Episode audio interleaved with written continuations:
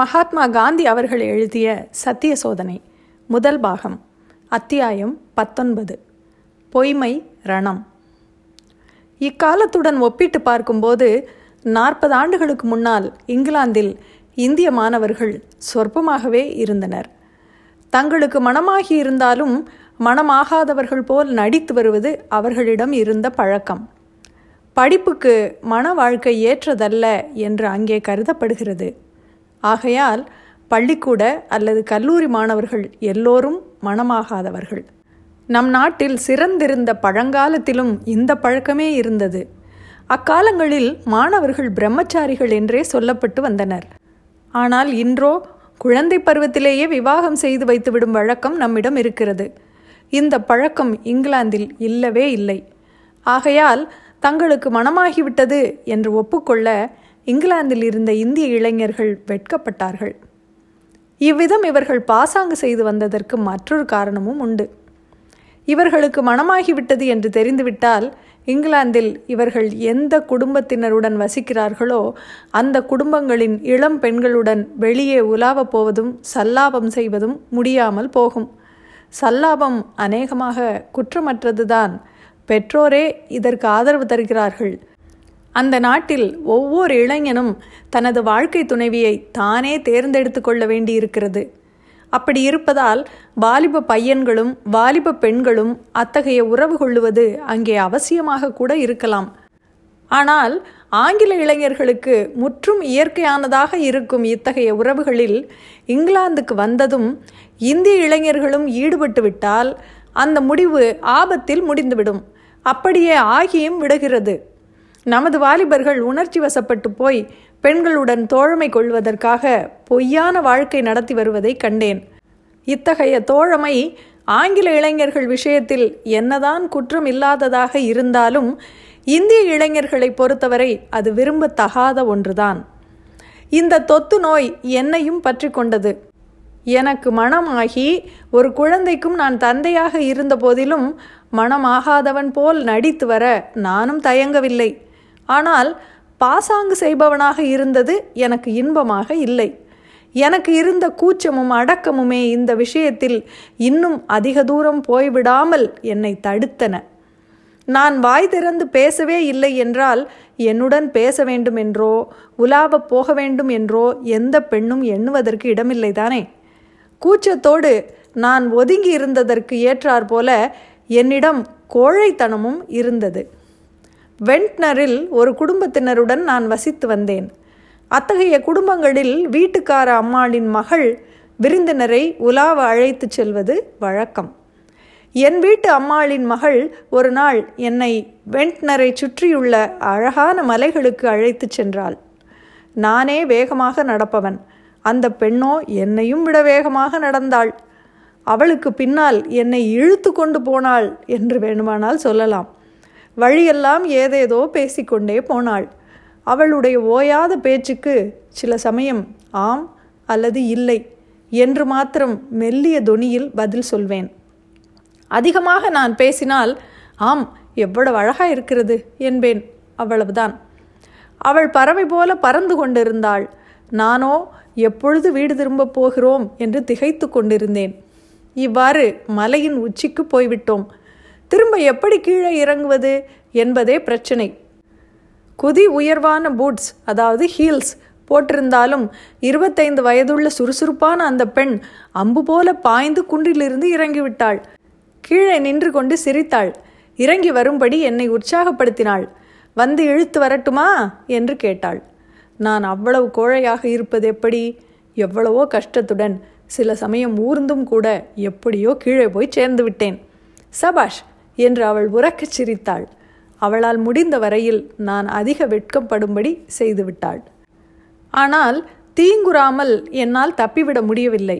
ஏனெனில் புறையோடும் பொய்மை புண்ணிலிருந்து என்னை காக்க கடவுள் திருவுளம் கொண்டார். வெண்ட்னரை போல நீர்நிலையத்தை அடுத்த மற்றொரு ஊரான பிரைட்டனுக்கு போயிருந்தேன். அது நான் வெண்ட்னருக்கு போவதற்கு முன்னால் அங்கே ஒரு ஹோட்டலில் சாதாரண வசதிகளையுடைய ஒரு கிழ விதவியை சந்தித்தேன். என் இங்கிலாந்து வாசத்தின் முதல் ஆண்டில் நடந்தது இது. ஹோட்டலில் சாப்பாட்டுக்கு பரிமாற இருக்கும் உணவு வகைகளை குறிக்கும் பட்டியல் பிரெஞ்சு மொழியில் எழுதப்பட்டிருந்ததால் எனக்கு புரியவில்லை. அந்த கிழவி உட்கார்ந்திருந்த மேஜையிலேயே நானும் உட்கார்ந்திருந்தேன். நான் அந்த இடத்திற்கு புதியவன் ஆகையால் விழிக்கிறேன் என்பதை அந்த மூதாட்டி கண்டுகொண்டார். எனக்கு உதவி செய்யவும் முன்வந்தார். நீர் இந்த இடத்திற்கு புதியவர் என்று தோன்றுகிறது. இன்னது வேண்டும் என்று ஏன் கேட்காமல் இருக்கிறீர்கள்? என்று கேட்டார். அந்த பட்டியலை எழுத்து கூட்டி படித்து அதில் கண்டவைகளில் என்னென்ன சேர்க்கப்பட்டிருக்கின்றன என்று ஓட்டல் ஊழியரை கேட்டு நான் தெரிந்து கொள்ள தயாராகி கொண்டிருந்த சமயத்தில் அந்த நல்ல மூதாட்டி மேற்கண்டவாறு என்னை கேட்டார். நான் அவருக்கு நன்றி செலுத்தினேன். எனக்கு இருந்த கஷ்டத்தையும் விளக்கினேன். பிரெஞ்சு மொழி எனக்கு தெரியாததனால் பரிமாறப்படுவதில் எது மாமிச கலப்பில்லாதது என்று எனக்கு விளங்கவில்லை என்றேன். நான் உங்களுக்கு உதவி செய்கிறேன். அந்த பட்டியலை உங்களுக்கு விளக்கி கூறி நீர் எதை சாப்பிடலாம் என்பதையும் காட்டுகிறேன் என்றார் அந்த மூதாட்டி. அவர் உதவியை பயன்படுத்தி கொண்டேன். எங்களுக்குள் ஏற்பட்ட பழக்கத்தின் ஆரம்பம் இது. பின்னர் இது நட்பாக வளர்ந்தது. நான் இங்கிலாந்தில் இருந்த வரையிலும் அதற்கு பிறகும் நீண்ட காலமும் கூட இந்த நட்பு தொடர்ந்து இருந்து வந்தது. அவர் தமது லண்டன் விலாசத்தை எனக்கு கொடுத்ததோடு ஒவ்வொரு ஞாயிற்றுக்கிழமையும் இரவில் தம் வீட்டுக்கு சாப்பிட வருமாறும் அழைத்தார். விசேஷ சந்தர்ப்பங்களிலும் அவர் என்னை அழைப்பார். என் கூச்சத்தை போக்கிக் கொள்ள உதவி செய்வார். இளம் பெண்களை எனக்கு அறிமுகம் செய்து வைத்து அவர்களுடன் நான் பேசும்படியும் செய்வார். இவ்விதம் பேசுவதில் ஈடுபட்ட பெண்களில் முக்கியமாக குறிப்பிட வேண்டியவள் அந்த மூதாட்டியின் வீட்டிலேயே வசித்து வந்த ஒருத்தி. அடிக்கடி நாங்கள் இருவர் மட்டும் தனியாக இருக்கும்படியும் விடப்படுவோம். இவையெல்லாம் முதலில் எனக்கு பெரும் சங்கடமாகவே இருந்தன. பேச்சை முதலில் தொடங்க என்னால் முடியாது. விகடமாக பேசி நகைப்பை உண்டாக்கவும் எனக்கு தெரியாது. ஆனால் அந்த பெண் எனக்கு கற்றுக் கொடுத்தாள். நானும் கற்றுக்கொள்ள ஆரம்பித்தேன்.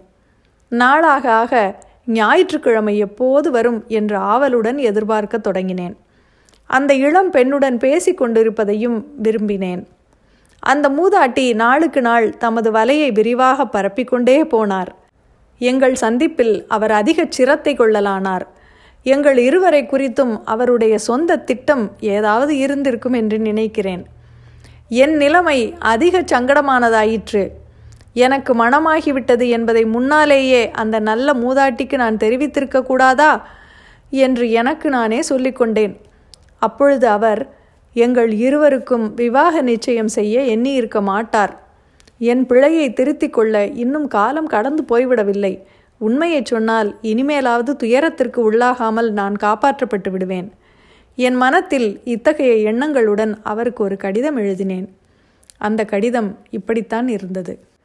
நான் பிரைட்டனில் உங்களை சந்தித்ததிலிருந்து நீங்கள் என்னிடம் அன்புடன் இருந்திருக்கிறீர்கள். தாய் தனது மகனை கவனிப்பது போல என்னை கவனித்தும் வந்திருக்கிறீர்கள். எனக்கு மனமாகிவிட வேண்டும் என்று நீங்கள் எண்ணுகிறீர்கள். அந்த நோக்கத்துடன் இளம் பெண்களை எனக்கு அறிமுகம் செய்து வைக்கிறீர்கள். விஷயம் முற்றுவதற்கு முன்னால் உங்கள் அன்புக்கு தகுதியற்றவனாக நான் இருந்திருக்கிறேன் என்பதை நான் உங்களிடம் ஒப்புக்கொண்டு விட வேண்டும். நான் உங்கள் வீட்டுக்கு வர ஆரம்பித்த போதே எனக்கு மனமாகிவிட்டது என்பதை நான் உங்களுக்கு சொல்லியிருக்க வேண்டும். இங்கிலாந்தில் இருக்கும் இந்திய மாணவர்கள் தங்களுக்கு மனமாகிவிட்டது என்ற உண்மையை மறைத்து விடுகிறார்கள் என்பதை நான் அறிவேன். நானும் அப்படியே செய்தேன்.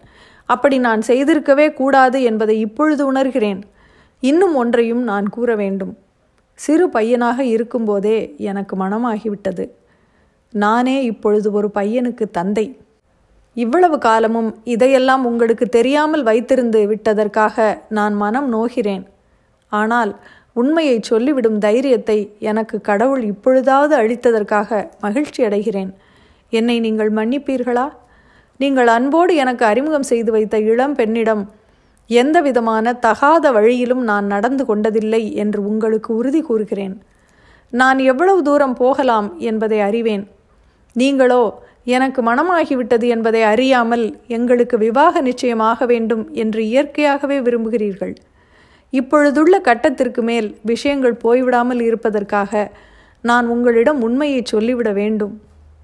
இந்த கடிதம் உங்களுக்கு கிடைத்த பிறகு நீங்கள் காட்டிய அன்புக்கு அருகதையற்றவனாக நான் இருந்திருக்கிறேன் என்று நீங்கள் உணர்ந்தால் அது தவறு என்று நான் எண்ண மாட்டேன் என்று உங்களுக்கு உறுதி கூறுகிறேன். உங்களுடைய அன்பினாலும் நீங்கள் என்னிடம் காட்டிய சிரத்தையினாலும் நிரந்தரமான நன்றி அறிதலுக்கு கடமைப்பட்டவனாக என்னை செய்திருக்கிறீர்கள். இந்த கடிதத்திற்கு பிறகும் நீங்கள் என்னை நிராகரித்து விடாமல் உங்களுடைய அன்பான வீட்டிற்கு வர தகுதியுடையவனாகவே என்னை கருதுகிறீர்கள் என்றால் அதற்கு உரியவனாவதற்கு பாடுபட நான் தவறமாட்டேன். இயற்கையாகவே மகிழ்ச்சி அடைவேன் அதை உங்கள் அன்பின் மற்றோர் அறிகுறியாகவும் எண்ணுவேன். இத்தகைய கடிதத்தை ஒரே சமயத்தில் நான் எழுதியிருக்க முடியாது என்பதை வாசகர்கள் அறிய வேண்டும். அதை நான் நிச்சயமாக திரும்ப திரும்ப பல முறை திருத்தி எழுதியிருக்க வேண்டும். ஆனால் அதை எழுதிய பிறகு என் உள்ளத்தை அழுத்தி கொண்டிருந்த பெரும் சுமை நீங்கியது. அநேகமாக அடுத்த தபாலிலேயே அம்மூதாட்டியிடமிருந்து எனக்கு பதிலும் வந்தது. அது இப்படி இருந்தது. எதையும் ஒழிக்காமல் நீங்கள் எழுதிய கடிதம் கிடைத்தது. நாங்கள் இருவருமே மகிழ்ச்சி அடைந்ததோடு சந்தோஷத்துடன் சிரித்தும் விட்டோம். நீங்கள் செய்துவிட்ட உண்மையை மறைத்த குற்றம் என்று நீங்கள் கூறும் செயல் மன்னிக்கத்தக்கது. ஆனால் உண்மை நிலைமையை எங்களுக்கு நீங்கள் தெரிவித்து விட்டது நல்லதே. என் அழைப்பு இன்னும் இருந்து வருகிறது. அடுத்த ஞாயிற்றுக்கிழமை உங்களை நிச்சயமாக எதிர்பார்க்கிறோம். அதோடு உங்கள் குழந்தை கல்யாணத்தை பற்றிய விவரங்களை எல்லாம் அறிந்து உங்கள் சங்கடத்தில் நாங்களும் சிரித்து இன்புறுவதையும் எதிர்நோக்கி இருக்கிறோம். இந்த சம்பவத்தினால் நமது நட்பு ஒரு சிறிதேனும் பாதிக்கப்படவில்லை என்று நான் உறுதி கூறவும் வேண்டுமா? என்று அந்த கடிதம் முடிந்தது. இவ்வாறு நான் என்னிடம் இருந்து பொய்மையின் புறையோடிய புண்ணை போக்கிக் கொண்டேன். அதற்கு பிறகு அவசியமாகும் இடங்களிலெல்லாம் எனக்கு மனமாகிவிட்டதை குறித்து பேச நான் தயங்கியதே இல்லை. இத்துடன் அத்தியாயம் பத்தொன்பது முடிவடைகிறது. மீண்டும் அத்தியாயம் இருபதில் சந்திப்போம். நன்றி.